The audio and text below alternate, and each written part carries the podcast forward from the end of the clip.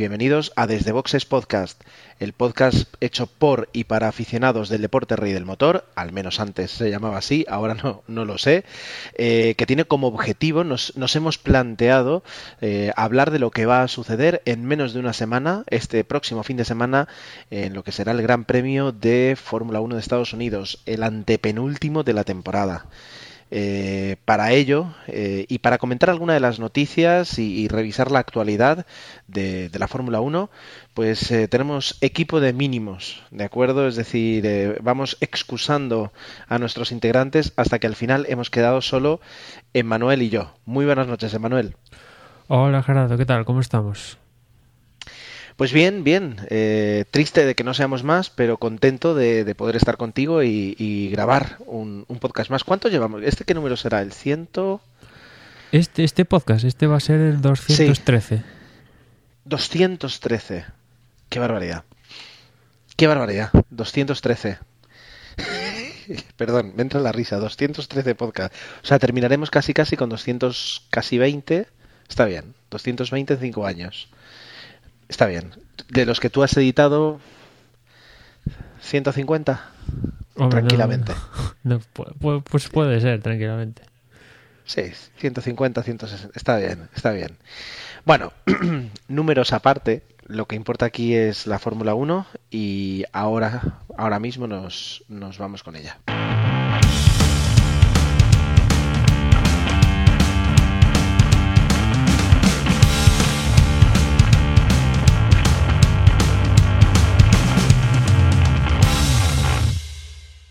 Antes de, entrar y de hablar, bueno, pues del circuito, de las impresiones, de lo que podemos esperar, de los horarios, de los neumáticos, ya sabéis, lo típico de, lo que nosotros llamamos un previo, eh, pues tenemos algunas noticias, no son pocas y no son poco importantes acerca de, todo lo que ha ocurrido en la Fórmula 1 en las últimas dos semanas.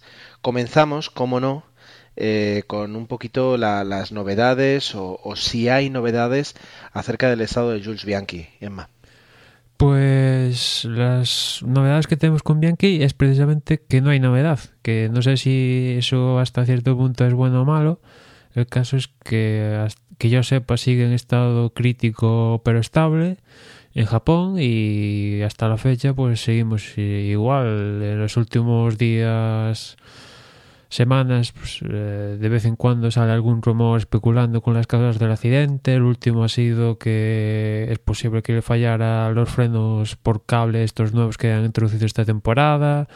Algo que parece improbable, pero bueno, ahí surgía el rumor.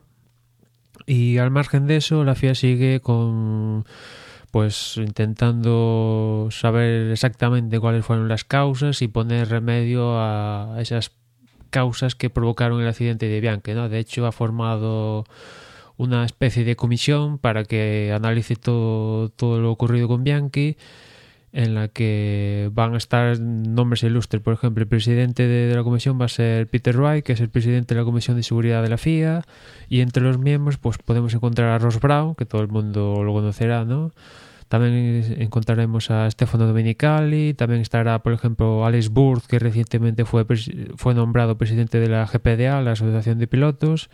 Y bueno, hay otros pilotos ilustres como Emerson Fittipaldi y, de otras incluso categorías de, la FIA como Resistencia, aparte de, este panel para analizar las causas del accidente de, Bianchi. Veremos en, en qué concluyen y eh, las soluciones, como comentamos en algún podcast anterior, pues se barajaba algo que se va a probar precisamente en este Gran Premio de Estados Unidos, que cuando salga una bandera amarilla automáticamente se reduzca la velocidad de todos los monoplazas por, por el sector donde se está enseñando la bandera amarilla. Y aparte Charlie Wayne comentaba también la posibilidad de cuando que las grúas tengan una un, refuerzo en esa parte donde impactó Bianchi digamos de colchón para en caso de que se vuelva a producir pues no sea un impacto tan brutal porque una de las de los datos que no, está confirmado, pero se ha dicho es que la fuerza G que pudo aguantar Bianchi durante el impacto fue de en torno a 90 Gs, que eso es una auténtica animalada, creo que no sé Gerardo que está más puesto en temas de la NASA, astronautas y todo esto del espacio, pero no sé, creo que hasta ni un astronauta aguanta, o sea, están preparados ni, ni soportan durante toda la operación que es despegue, aterrizaje 90 Gs, con lo cual es, de ser cierto No, a ver. es un Didi, Ger. Sí, no, no, termina, termina, disculpa. No, iba a decir que No, iba a decir... Didi. bueno, voy yo. No, iba a decir que eh, el, el cuerpo humano, ni el mío, ni el mío, ni el tuyo, Emanuel, me refiero a un cuerpo humano, digamos, debidamente entrenado para, para soportar fuerzas G, eh, pierde, pierde la, la, la conciencia a partir de las, de las 9, nueve y media Gs, 10 Gs, pero básicamente porque eh, impide que, que el suficiente, la suficiente cantidad de sangre llegue al cerebro para, para mantenerlo consciente. Eh, cuando ya hablamos de, de, una cantidad de 90 Gs, eh, ya estamos hablando directamente de, ya no de, de conciencia, sino de, que un golpe así, de que un, un impacto así sea compatible con la vida. Y de hecho, además, es decir, por lo bueno, a ver, 90 Gs, 90 Gs es 90, 90 veces tu cuerpo.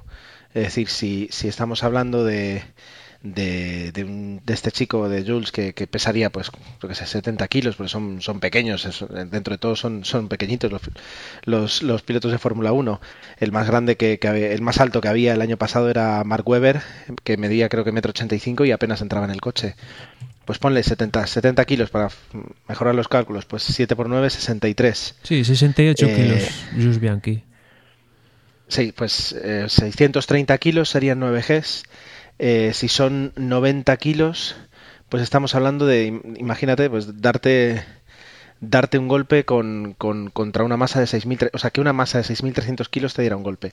A ver, tampoco es exactamente así, porque estamos hablando de, de, energía cinética y eso sería diferente. Pero, y además, si ya no hablamos de las fuerzas G, sino de la energía cinética con la que iba él y que en 5 metros eh, se, se, se, se, reduce a cero, eh, la descarga es brutal por lo que leí, eh, el, el, lo, lo, lo, bestia del golpe y, la lesión cerebral que, se produce es que la desaceleración es tal que las neuronas en el cerebro, las, las conexiones, digamos, a, a, axiales, axonales, las conexiones axonales, digamos, que tienen unas neuronas con otras, a, causa de, del impacto tan fuerte, se separan, se rompen, porque una parte del cerebro se desacelera mucho más rápido que la otra parte del cerebro. No sé si, si, me, si me, explico. Sí, de ahí o sea, entiendo que de ahí la lesión que, que anunciaron que, que sufría, que era una difusión axonal, si no voy mal y me equivoco sí, una, el término. Era, creo que era, se llamaba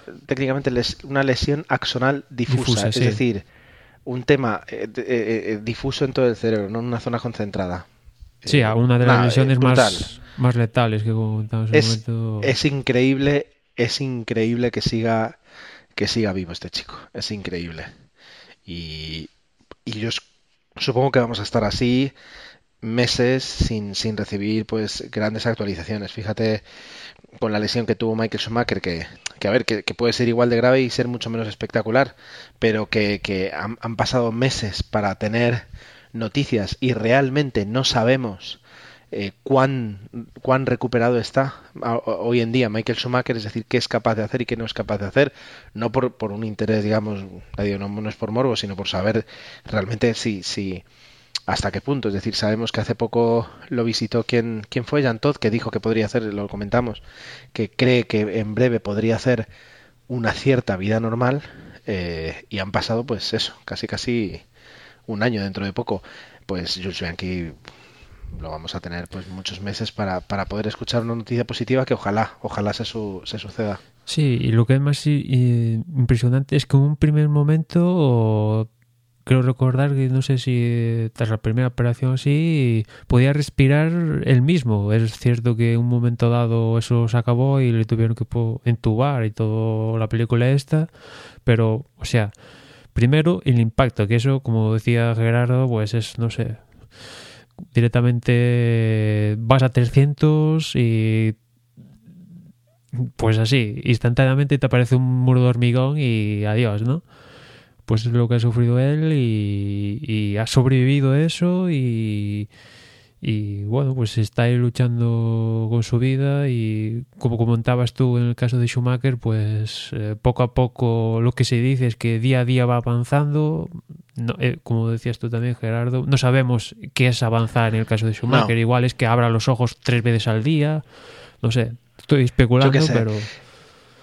Este, ah, realmente lo, lo que estamos hablando, como, como diría alguien de, de, de según qué país, y disculpad la palabrota, estamos hablando mierda, porque no tenemos ni idea de lo que estamos hablando, tendríamos que invitar, si conociéramos a, a un neurólogo, para que pudiera conocer, así como nosotros podemos conocer algo de Fórmula 1, pues él puede conocer algo sobre la lesión, sobre lo que puede estar pasando o no. Pero sin, sin saber eso, en realidad son todo puras especulaciones.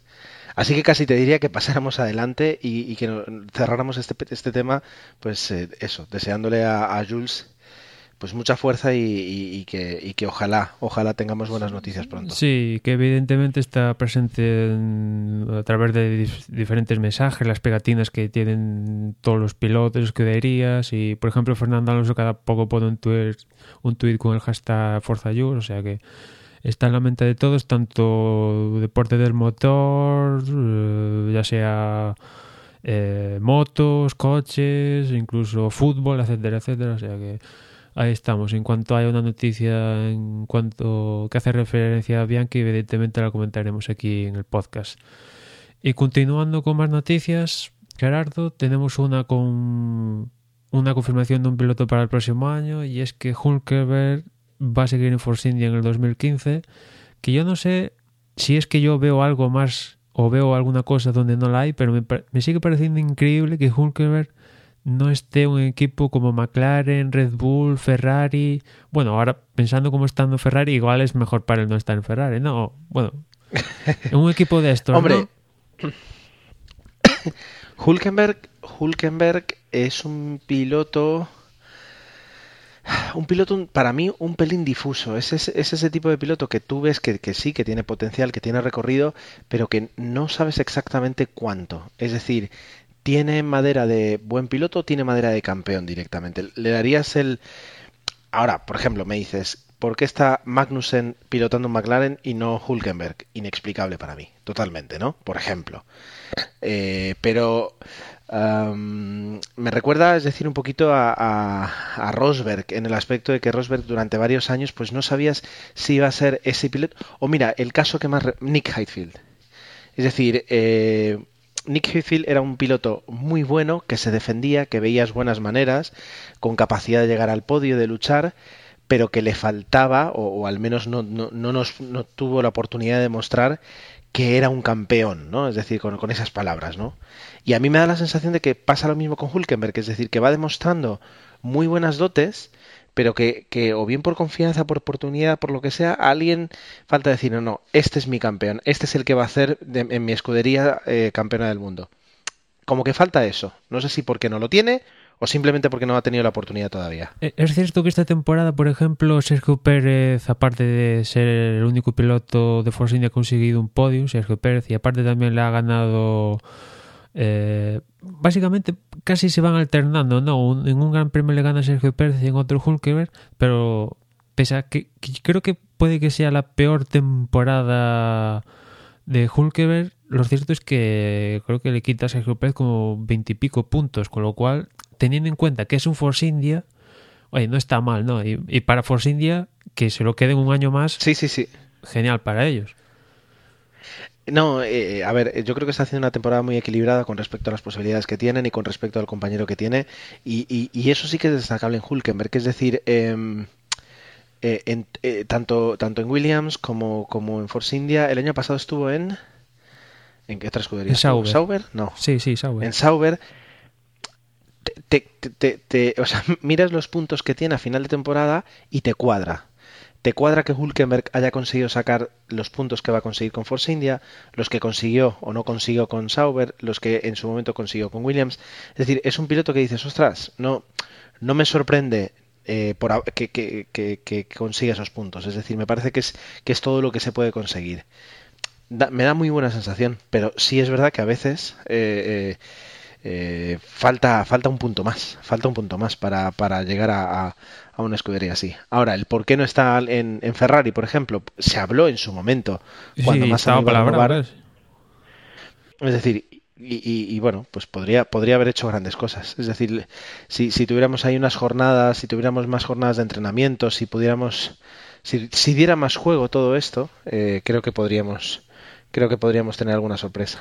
Sí, quizás ese punto que comentas que, que le falta o que no sabemos es que no le han dado la oportunidad de subirse a un coche con posibilidades. Por ejemplo, comentaba Rosberg, Rosberg estuvo en Williams y el coche en esa época de Williams no andaba ni, ni para nada, ¿no? Y Sí, sí. vino a Mercedes y las primeras temporadas de Mercedes no andaban ni para nada. El año pasado que vino Hamilton, el coche empezó a andar y Rosberg el año pasado y este año ha empezado a subirse podios, ganar. Es cierto que el coche de este año, no sé, a- ponen a no sé, cualquier piloto Sí, sí, y a cualquiera, prácticamente a cualquiera. a cualquiera y lo haría genial, ¿no? Pero le está luchando el título pero a bueno. Hamilton, que supone que Hamilton es uno de los mejores de dentro de los mejores de esta generación. Pero, pero yo ya digo, es decir, yo por ejemplo a, a Hulkenberg lo coloco en esa misma escala que Rosberg o Heidfeld, es decir, pilotos, fíjate, los tres alemanes, ¿no? Eh, que, que tienen un potencial que no sabes cuándo y que, y que por ejemplo, pues a Rosberg le llegó la oportunidad de, de conseguirlo, a Heidfeld no le llegó, o, o a lo mejor algunos dirán que sí la tuvo, pero no la aprovechó, porque recordemos que tuvo años en BMW muy interesantes. Y, y Hulkenberg, pues ahí está. Todavía tiene muchos años de carrera y todavía puede conseguir algo muy importante. Así que deseémosle lo mejor. Por lo pronto, si se queda en Force India, va a poder disfrutar de un motor eh, Mercedes más vitaminado, ¿verdad?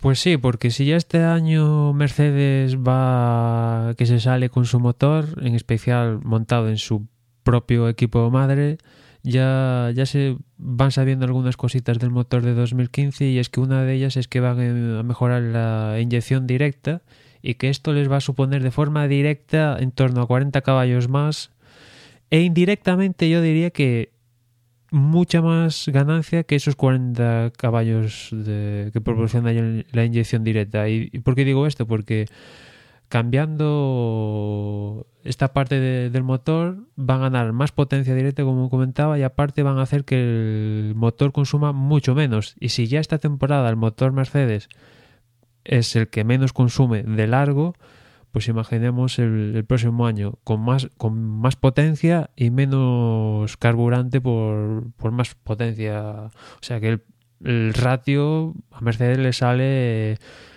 que, bueno, o sea, va a haber cambios en el motor el Sí. próximo año, está claro. Habrá que confirmar si hay descongelación, si, con- si se mantiene la congelación, si se descongelan, que es un tema candente en las últimas fechas. Es, eso, es lo que te, iba- eso es lo que te iba a preguntar, Emanuel. Es decir, eh, a, ra- a raíz de esta noticia que tú comentas, ahora me surgen dos, dos dudas. Primero, eh, dicen que ya está, que, va a tener inyección directa, que, que va a estar mejorado, pero por lo que yo tengo entendido, los motores están congelados. Entonces, ¿cómo, cómo pueden asegurar que... ¿Cómo es eso? Pues pueden asegurar esto porque, eh, en teoría, tal como está planteado esto, siguiendo con el plan de congelación, es que cuando acaba el año se permite modificar los, los motores hasta cierto parámetro. Lo explicamos en un podcast anterior que se daban a cada motorista ciertas fichas que digamos que equivalía a que cada motorista puede cambiar hasta el 48% del motor. Llegado final de febrero se vuelven a congelar. Y pues Vale, eso, en este vale. proceso... Entonces, Sí. bueno, entonces el, el titular es muy interesante. El- el- lo que ahora digamos queda es, bueno, Ferrari también va a cambiar su motor, eh, Renault también, y llega el motor Honda. Entonces, eh, bueno, es decir, eh, esperábamos que mejorara el motor Mercedes, pero bueno, también seguramente mejorarán el Ferrari y mejorarán el, el Renault. La, la pregunta es hasta cuándo, hasta cuánto, perdón, hasta cuánto, y, y- y- y si conseguirán el año que viene alcanzar al motor Mercedes. Por lo pronto ya saben que tienen que, que apuntar más alto que, que lo que habrían podido pensar. Por ejemplo, este sistema que llega a los 500 bares de, de- de presión a la hora de, de inyectar el combustible en la cámara de combustión, por ejemplo, Ferrari ya lo tiene al tope del reglamento y Mercedes esta temporada está a la mitad, o sea, andaría sobre los 150. Con lo cual, Ferrari puede mejorar por otro sector, pero esta la inyección directa, pues ya tiene un tope. Es cierto que Ferrari el motor tiene un margen de maniobra importante, ¿no? Pero hay que recordar que no pueden cambiar, tal como está el reglamento a día de hoy, no pueden cambiar el 100% del motor, solo hasta un 48%. Y, y después, por pues ejemplo, Renault ya han dicho que en teoría van a continuar con, con la presión de 250 bares porque para ellos, para cómo están planteando el motor, no les compensa aumentar la presión a, a, a 500 bares, ¿no? Es otra forma de ver cómo Vale. concibe el motor. Es, es otra forma de ver y, y- y nos abre también la posibilidad de decir, bueno, eh, Mercedes hace un cambio así, bueno, los demás también, pero Mercedes cambia, duplica la presión eh, con la que se va a inyectar, eh, el, la iba a decir el gasoil, la gasolina en el coche, puede que vaya bien, pero también existe la posibilidad de, de que se equivoquen, quiero decir, de que de repente empiezan a tener problemas con un motor que hasta ahora ha sido espectacular. Entonces, eh, la noticia creo que tiene también una segunda lectura, es decir, cuidado, es decir, cada vez que los motoristas toquen eh, sus máquinas, eh, en teoría lo hacen para mejorar, pero también puede eso plan- plantarnos el año que viene con, con una circunstancia, con, con unas capacidades de, de fallo o de, o de problemas de rendimiento que, que ahora no hemos tenido. Entonces, eh, Sí, bueno, como tú eh, dices, puede ser. interesante, interesante. Sí, puede ser que abran un punto un punto ahí difuso en su motor que este año, en cuanto a fiabilidad, pues prácticamente ahora mismo no se ve viendo una cabe- a la cabeza algún error con la unidad de potencia. Y pues eso, como tú decías, puede ser que, que en teoría todos los cambios estos de aumentar la presión a la hora de inyectar combustible, pues supone una ganancia ya sea de potencia directa y después de menor consumo de combustible, pero se puede dar la circunstancia de que el motor pete cada dos por tres, con lo cual pues eh, no, no compensaría, evidentemente.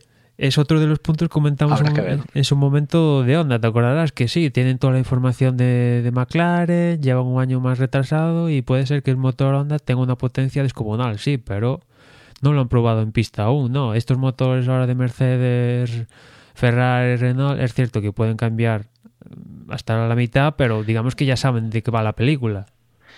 Yo tengo eh, muy altas expectativas en la combinación McLaren-Honda. Muy altas expectativas. Venga, hablando de McLaren, vamos enlazando que no veas. Sam Michael se va.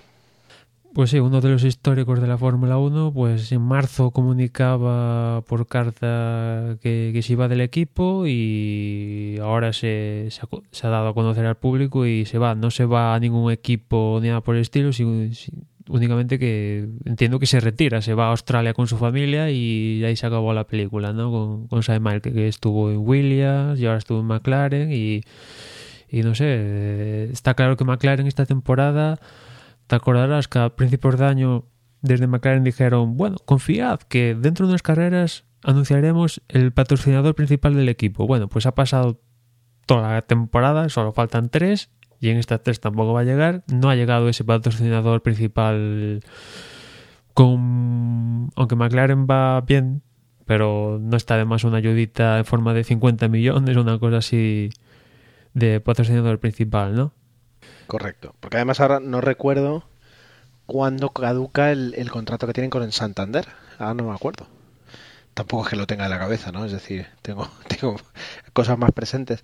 Pero, pero bueno, es verdad que ahí tienen un problema de, de sponsorización que deberían Sí, y- solucionar. Y el problema es que algunas marcas históricas, como por ejemplo Hugo Boss, eh, se han ido al equipo rival, como es Mercedes. O sea, que han estado toda la vida en McLaren, que no sé si van a continuar en McLaren, creo que no, pero lo eh, el hecho es que una marca como Hugo que no sé, en la moda representa cierta cosa, pues ha ido a tu- un directo rival como es Mercedes, ¿no? Y, y la verdad es que Mercedes está llevando unos patrocinadores suculentos que dejan bastante pasta, ¿no? Y en cambio ese Mercedes, ese McLaren, perdón, lo vemos bastante soso y están, bueno, en cada gran premio ponen a, a móvil, a SAP, a los pocos que les quedan, pues lo ponen ahí en tamaño gigante en los pontones de- del equipo, ¿no?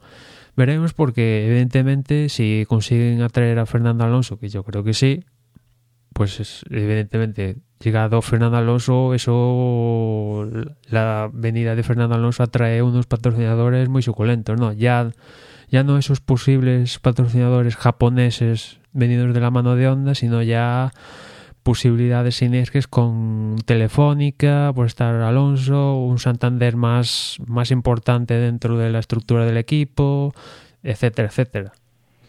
O incluso sí, sí, sí. patrocinadores árabes, porque Fernando, a raíz del proyecto este de un equipo de ciclista, pues han hablado relaciones bastante importantes con los Emiratos Árabes y vete tú a saber, ¿no? Que ya sabemos que Ferrari tiene el, el parque este en Abu Dhabi, pero bueno, pues si Fernando Alonso se va a otro equipo, vete tú a saber si, si vemos otro parque de McLaren.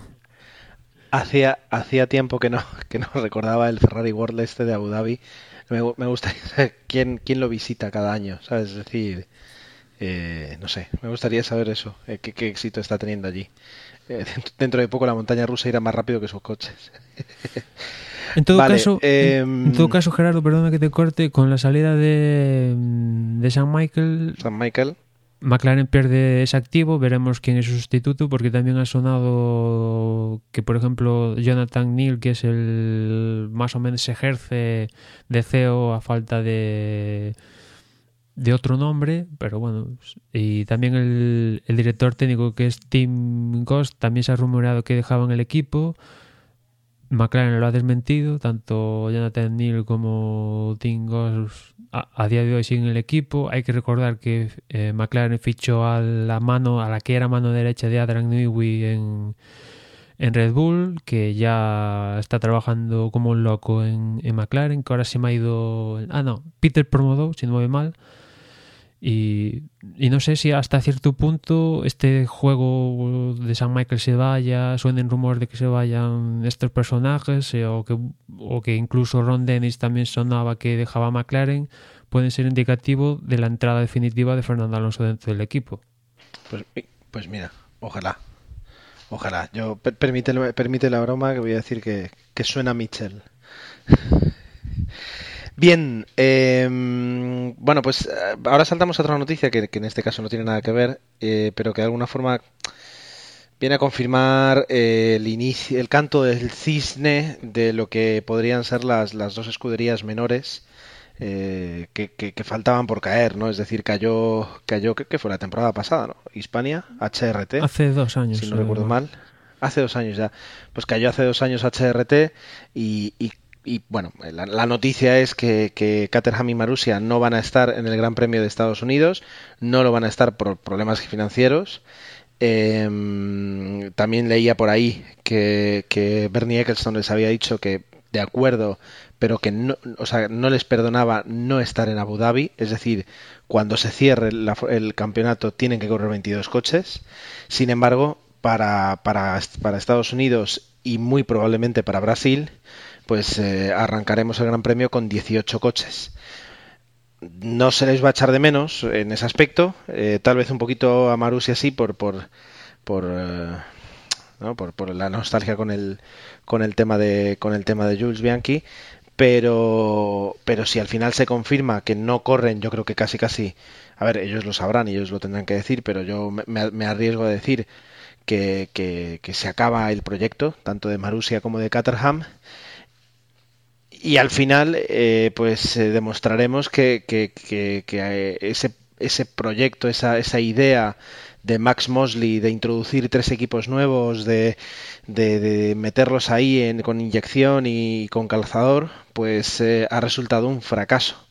Porque aunque hayan disputado varios campeonatos, yo creo que no han llegado nunca a, a formar parte del mismo espectáculo que otras escuderías y que incluso que otras escuderías que, que han tenido malos años como Williams, como, como Sauber o como, yo qué sé, como Toro Rosso. Es decir, hace cuatro años, ¿no? Cuando eh, casi casi se puede, no digo voy a decir empezaron, pero bueno, cuando estaban ahí. No sé, es decir, eh, ¿qué piensas, Manuel?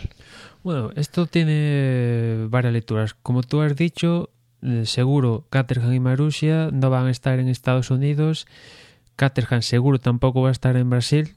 Como tú decías, eh, Eccleston les ha pedido que estuvieran en Abu Dhabi, que se las arreglaran como pudieran para estar en Abu Dhabi. Y en el caso de Marussia, seguro no van a estar en Estados Unidos. Entiendo como el convoy de la Fórmula 1, pues después de Estados Unidos se va a Brasil. Entiendo que también se van a perder el, el de Brasil, pero falta por confirmar oficialmente este dato. Y después en Abu Dhabi la intención, igual que con Caterham, es que estuvieran a toda costa en Abu Dhabi. ¿no? Esa es la primera lectura. La segunda lectura que se traduce de todo esto es que aquí en Estados Unidos va a haber solo 18 monoplazas en pista. No sé si te acordarás, o bueno, no sé si tú estuviste en ese capítulo, pero la cuestión es que por contrato tiene que haber mínimo 20, 20 monoplazas en pista. En caso de no haber 20 monoplazas en pista, la FIA obliga a ciertos equipos a poner un tercer coche en la pista. En este caso en concreto... Perdón. Eso de, eso de que obliga, es decir, está firmado. Es decir, sí, sí, está firmado. Si sí. me faltan coches, tú... Sí, sí, está firmado. Vale. Y en este caso concreto la FIA ha dicho que evidentemente es un problema de narices hacer esto, con lo cual pues va a hacer una, excepción, como hicieron en su caso cuando Baronda lo sancionaron durante dos carreras, quiero recordar, y en aquel año también a causar baja Baronda por sanción eran solo 18 coches, pues no, no, no se obligó, ¿no? Y como digo, la FIA por obligación debería pedir a ciertos eh, escuderías poner un tercer coche en, en pista, pero uh, evidentemente por logística y por, por, pasta directamente, pues no, no se puede asumir no, y, a fecha de hoy. Y que no se puede, es decir, están, sí. están ya, están ya cada metro, cada metro cúbico de los aviones que van a llevar todo para arriba y para abajo ya está contratado desde hace meses, es decir, no puedes, no puedes hacerlo así. Después, vale, bueno, por una parte, otra lectura, sí, sí, sí, otra lectura de esto es lo que por, ya sabemos más o menos lo que puede pasar esta temporada. ¿Qué va a pasar la siguiente temporada? También, como comentamos, eh, el tema del tercer coche dependía, pues si seguían Marussia, Caterham o incluso se podía caer escuderías como Sauber o, o Lotus, que a fecha de hoy semeja que, vamos, Bernie Eccleston va a mover cielo y tierra por, para que escuderías, por ejemplo, Sauber y, y Lotus o, en, otra que vete tú a saber no caigan, porque si ya se cae una más, pues entonces ya el tema de los tres coches ya no funcionaría, porque ya sería demasiado, ¿no? Otra escudería de esas de que tienen firmado por contrato poner un coche en pista porque grandes, grandes solo hay las que voy a comentar ahora. Las escuderías que se dice que por contrato tienen la, obli la bueno, no me sale la palabra, que por obligatoriedad. Eso, bueno, la obligación. O sea, porque por obligación tienen que poner un tercer coche son Red Bull, McLaren y Ferrari. ¿Qué pasa?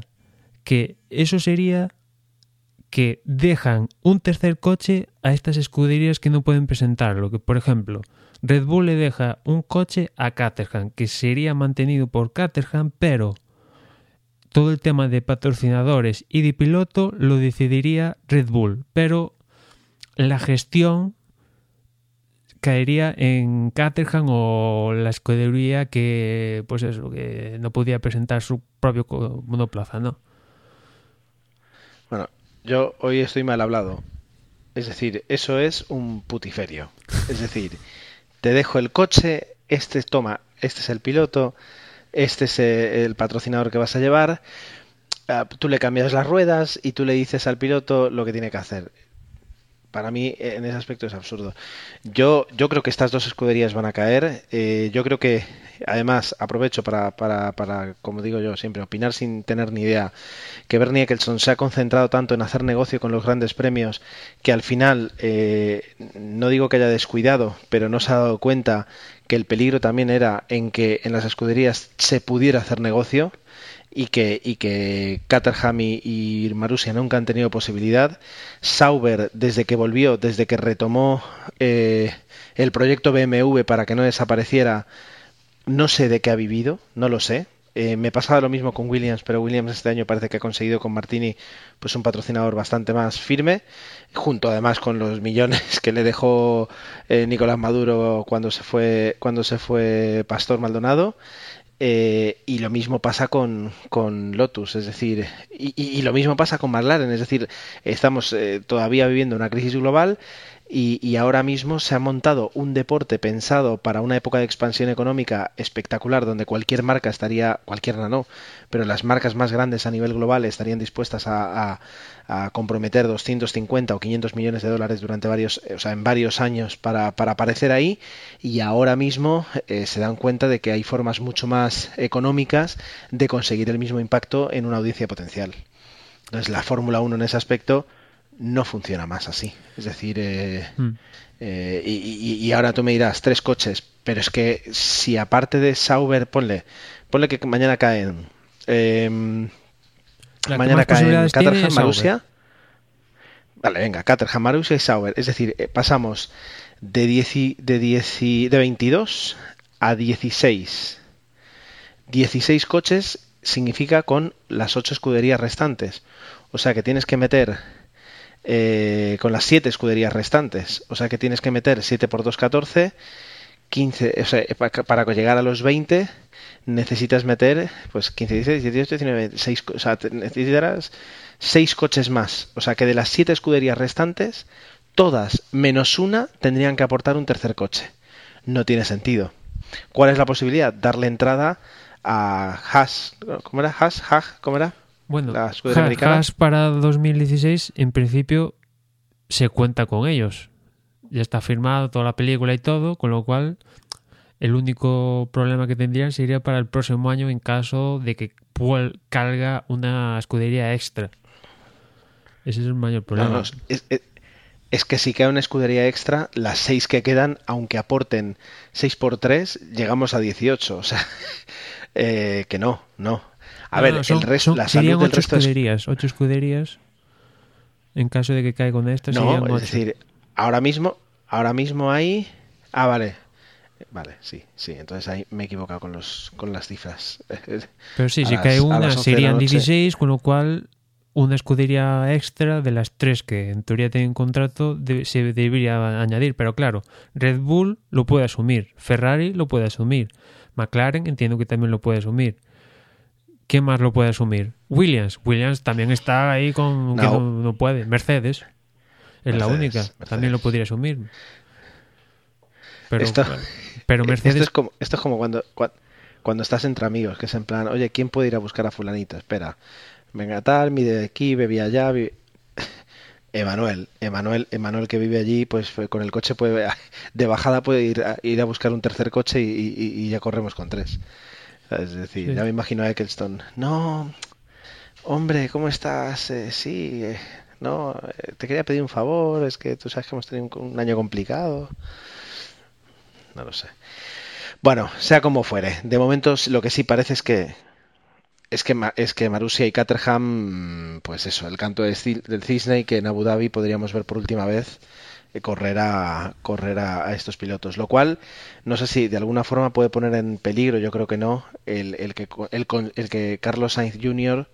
consi- que yo no sé hasta qué punto habrá que cu- cuándo se le va a quitar el Junior, pues que Carlos Sainz consiga ese ese asiento de Toro Rosso, porque quiero decir, de repente hay muchos más pilotos que queden en juego, aunque por otra parte los pilotos que ahora mismo están pilot que están lo- los tres pilotos de Marussia y, y Caterham no son nombres que, que desee sí o sí colocar en un Toro Rosso. Ni Hombre. ni Kobayashi, ni Hombre, por ejemplo, si el próximo año caen Marussia y Caterham y las escuderías estas que comenté antes tienen que poner un tercer coche, en este caso ya no tendrían que cederlo a una de las que caiga porque ya no están, sino que serían ya propiamente del equipo y eh, eh, una de las condiciones es que los pilotos tienen que ser pilotos novatos. Y yo entiendo piloto novato, un piloto que no haya disputado un gran premio hasta esa fecha, ¿no? Con lo cual, pues, Carlos a ello lo tendría más fácil, ¿no? Porque estarían los tres de Red Bull, Sí. los dos de Toro Rosso y tendrían ahí un hueco más, ¿no? Pero en todo caso, el tema de Carlos Sainz es para comer aparte, porque por un lado ha ganado ya su campeonato, la World Renault, pero la verdad es que en las últimas fechas no está para nada seguro que se monte en ese Toro Rosso. Y aparte yo lo entiendo, si fuera una, si yo fuera el director de Toro Rosso, ahora mismo, pensando por el bien de la escudería, no pondría a Carlos Sainz como piloto. Pensando como aficionado español, evidentemente sí, ojalá estuviera en la pista, pero desde la perspectiva de director del equipo, yo seguiría con Bernier. Bernier y igual Carlos Sainz o, o Verstappen, depende, pero una vez que Max Verstappen ya está confirmado, si yo fuera el director del equipo, seguiría con Bernier. Sí, sí, sí, sí, sí, sí, sí, tiene sentido. Lo que estás diciendo tiene todo el sentido del mundo. Y después, Gerardo, la última consecuencia de esto de Caterham y Marussia es cómo va a ser la clasificación, porque claro, si ya nos quitamos cuatro monoplazas, igual tiene sentido cargarse una ronda de clasificación y que solo vaya, a haber dos. Eso es algo que no se sabe a fecha de hoy, confirmación oficial, la FIA lo tiene que anunciar en las próximas fechas hay cambios y no hay cambio, pero sería un poco absurdo que hubiera una Q1 de 18 minutos en la que solo cayera un piloto. No sé, sería raro de narices, ¿no? Yo no, no lo ahora mismo, es decir, tú tienes que cubrir por por temas además publicitarios, solo por eso tienes que cubrir una hora de... de, ya, pero bueno, igual a la Q1 le dan 30 minutos o 25 y a la Q2 le dan 35, ¿sabes? Y ya hacen la hora de directo que tiene impactado. Ya, pero vas a estar ahí en la Q1 35 minutos los coches girando. Hombre, pero es muy triste 18 minutos una Q1 en la que solo caiga, pues eso, un, un monoplaza, ¿no? O sea, creo que es uno, ¿no? Ahora estamos un poco liados con, las, con los números, pero es un poco triste que, que... Ya es triste que solo haya 18. Ya empezamos por ahí, ¿no? Porque se supone que aquí debería haber, no sé, mínimo 24 o más. Pero ya que haya 18 ya es un poco triste, teniendo en cuenta que solo puntúan 10. O sea que puntúan, puntúan más de la mitad de los que va a haber en pista, con lo cual es un poco triste. Pero después ya en la ronda de clasificación solo va a caer un mísero piloto, pues, no sé, pues, compensa mejor hacer dos que caigan ocho y diez se clasifiquen para la ronda final o, de otra forma, más proporcional, como ellos sean. El caso es que es otro problema que surge de Caterham, que Caterham y Marussia no estén aquí en Estados Unidos. Bueno, eh, ya digo, eh, por suerte, como, no ganamos dinero con esto, no, no tenemos, no nos vemos eh, obligados a trabajar para solucionar el problema. Ahora, que existe un problema, existe y que tendrán que tendrán que ponerlo en marcha, tendrán que revisar a ver qué es lo que ocurre. Bien, pues eh, comentado, eh, comentado ya, digamos, lo que es el bloque de noticias, podemos entrar un poquito a hablar de lo que va a ser el Gran Premio. Eh, si me permites, Emma, comento los horarios. El Gran Premio de Estados Unidos pues tiene pues eh, un, unos horarios especiales, unos horarios casi casi como de fútbol y enseguida lo entenderéis. El viernes tenemos la primera sesión de entrenamientos oficiales a las 16 horas y la segunda sesión a las 20. El sábado la tercera sesión a las 16 horas y la calificación a las 19. Y el domingo tendremos carrera a las 21 lo cual casi casi a nosotros nos, nos, lo va a dejar directo si queremos, ¿no? Es decir, termina el Gran Premio y nos ponemos a grabar prácticamente. Eh, en cuanto a neumáticos, se van a utilizar el blando y el medio. Y en cuanto a DRS, te lo dejo a ti. Pues antes de nada, puntualización es que si la clasificación es como hasta ahora, en esa primera ronda solo caerían dos monoplazas. Bueno, en vez de uno serían dos, pero sería triste. Para mí seguiría siendo triste que solo sí, sí, hubiera sí, dos que, que cayeran. ¿no?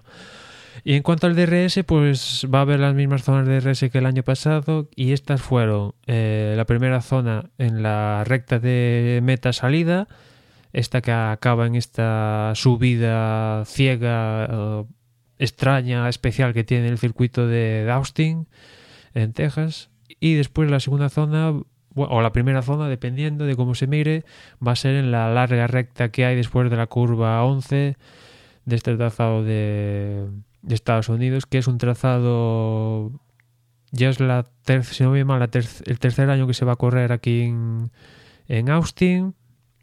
Un trazado que, que el público ha respondido a él. Es una zona aparte es una zona donde el público pues acude, ¿no? Y aparte el, trazado es multiuso, ¿no? Tanto sirve para Fórmula 1, eh, monoplazas, eh, motos, prácticamente est estilo de estos europeos que se utilizan para rodar escenas de de diferente tipo, competiciones de diferente tipo, monoplazas, turismos, motos de todo tipo y, aparte del trazado Uh, parece que aquí estuvo lúcido Germán Tinke y aparte estuvo aconsejado por, por, por ejemplo, Kevin Swans y como iba a ser también trazado de, para MotoGP, pues Germán Tinke no estuvo solo y se nota, ¿no? Totalmente. Es decir, eh, vamos a vamos a ver eh, eh, a poder disfrutar de otra carrera en un circuito que, que para qué nos vamos a engañar. Yo creo que, que, eh, que es el tercer año que se disputa, puede ser. Sí, si no voy mal, año, no me fallan las fechas, sí. Tercer, sí, tercer año. Y que casi, casi para mí, no digo decir que es un clásico, pero que ya es un imprescindible. Es decir, por, por lo bien ejecutado que está y por, por yo creo que por lo que se disfruta tanto pilotos como, como aficionados. Así que, bueno, vamos a, vamos a esperar. Venga, eh, Emanuel, acabemos con esto. ¿Cuál es tu podio? Pues mi podium para aquí, para Estados Unidos, es eh, Rosberg, por aquello de que haya más emoción en Abu Dhabi, Rosberg, Hamilton y, y. Ah, no, bueno, igual lo cambio porque igual tú vas a decir te, da, te, te, das cuenta que yo, eh, o sea, eh, aquí no nos hemos copiado, es decir, entiendo que tú no lo has leído. Yo he puesto exactamente lo mismo, Rosberg, Hamilton y Bottas. Déjalo, déjalo, déjalo. es decir, eh, curiosamente los dos miembros del equipo pensamos el mismo podio. Yo creo que sí, alguna vez ha pasado, alguna vez ha pasado. Es decir, que lo, lo que pasa es que lo hemos visto antes y, y, y, lo hemos parado, pero sí, sí, sí que nos ha pasado. Así que, guay. Sí, sí, sí, perfecto. Adelante. Pues nada más por mi parte. Yo creo que podemos ir ya cerrando este podcast que pensábamos como siempre que iba a ser más corto de lo que al final ha sido y que nos ha dado para, para hablar de todo lo que queríamos, ¿no? Sí, sí. Y si hay alguna actualización de algún tipo, pues tenemos el pit stop y si no el resumen, porque bueno, a raíz de lo de Caterham, Marusia y aparte también algo que no comentamos y es que no hay noticias es qué va a pasar con Alonso, Vettel, Hamilton, Rosberg, el tema del mercado de fichajes, porque se habla de que en esta semana entre Estados Unidos y Brasil van a llegar a volar los comunicados oficiales anunciando dónde va a estar cada, cada que eso también es un punto muy interesante. Pues eh, efectivamente, pero eso ya creo que lo vamos a dejar para otro para otro momento, para otro podcast, que ya hemos hecho demasiado. Así que ya está. Eh, hasta aquí, hasta aquí este desde boxes. Como siempre, recordad que nos podéis encontrar de, muchas formas diferentes. Eh, bueno, la más rápida es buscar desde boxes podcast en Google y a partir de ahí ya lo tenemos todo. Pero nos tenéis en Facebook, nos tenéis en Twitter arroba desde boxes, también en correo electrónico eh, desde boxespodcast arroba gmail.com y Emma pues continúa. Y acordaros de que hagáis la porra porque quedan solo tres carreras, la clasificación está más apretada que nunca y cualquier despiste, el más mínimo, adiós con las posibilidades de estar ahí en el podio de, final de la porra. Estamos ahí, como digo, muy apretaditos los 10 primeros y más se cabe los, los primeros de esa clasificación. Y por otra parte comentar, como siempre, que tenemos la aplicación desde Boxes disponible, disponible para Android en la Play Store o si no vais a, la, nuestra web desde box.es y ahí tenéis aparte de Facebook, Twitter, mail y todo esto, pues también veis un enlace directo al enlace para la aplicación. Por mi parte nada más, nos escuchamos en la próxima carrera. Adiós.